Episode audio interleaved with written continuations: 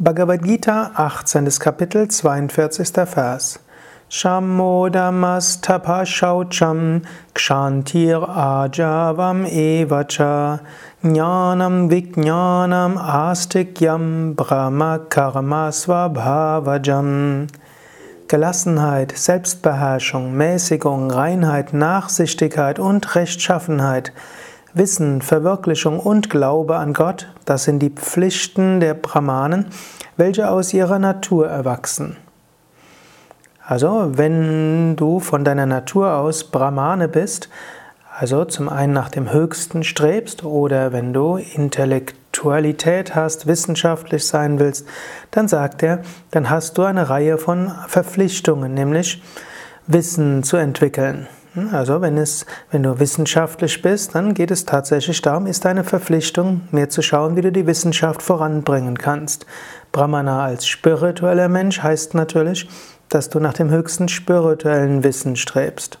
Und je nachdem, welche Art von Brahmana du bist, ist das eine oder das andere wichtig.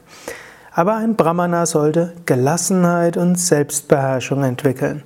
Ein cholerischer Wissenschaftler wird vielleicht die Ergebnisse verfälschen. Hm, er sollte lernen, gelassener zu sein, selbstbeherrschter zu sein, sich zu mäßigen, nachsichtig zu sein. Also ja, auch ein Mensch, dem es hauptsächlich um spirituelle Verwirklichung geht und alles andere keine allzu große Rolle spielt, der muss also sehr stark daran arbeiten, wirklich diese Spiritualität voranzubringen. Auch wenn du zu den Mischtypen gehörst, wie die meisten spirituellen Aspiranten, solltest dir bewusst machen, hier beschreibt Krishna die, die Eigenschaften, die er für besonders wichtig hält, die man als spiritueller Aspirant entwickeln sollte. Lerne Gelassenheit im Alltag. Lerne Selbstbeherrschung, also renne nicht gleich, wenn irgendeine, irgendeine Emotion kommt oder wenn du irgendetwas siehst oder schimpfe nicht gleich, wenn dich jemand nicht so behandelt, wie es vielleicht angemessen wäre. Mäßigung. Führe ein einfaches Leben und versuche nicht immer das beste Handy und die tollste Kleidung, den besten das beste Auto und die größte Wohnung zu haben. Mäßigung. Sei zufrieden, es ist gut, etwas ausreichend Gutes zu haben. In äußeren über Mäßigung. Reinheit, äußere und innere Reinheit. Reinheit heißt natürlich auch, äh, dass du deinen, eine reine Ernährung hast, dass du dich sattwig ernährst, also auf Fleisch verzichtest, auf äh, Fisch, Alkohol, Tabak, Drogen und so weiter. Nach Möglichkeit vielleicht sogar Zuckerkonsum reduzieren und Milchprodukte aufgeben und so weiter.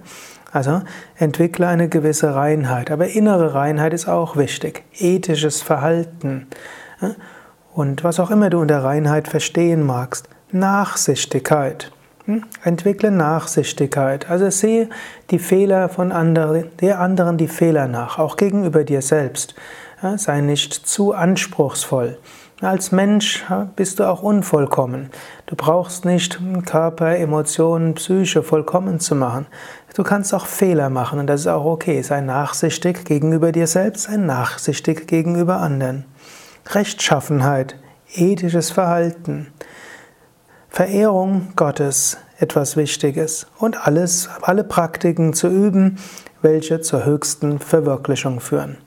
Das sind die Aufgaben, die wichtig sind, wenn du auf dem spirituellen Weg vorankommst, du also mindestens Brahmane bist im Sinne von, dass du Gott verwirklichen willst, Erleuchtung erlangen willst.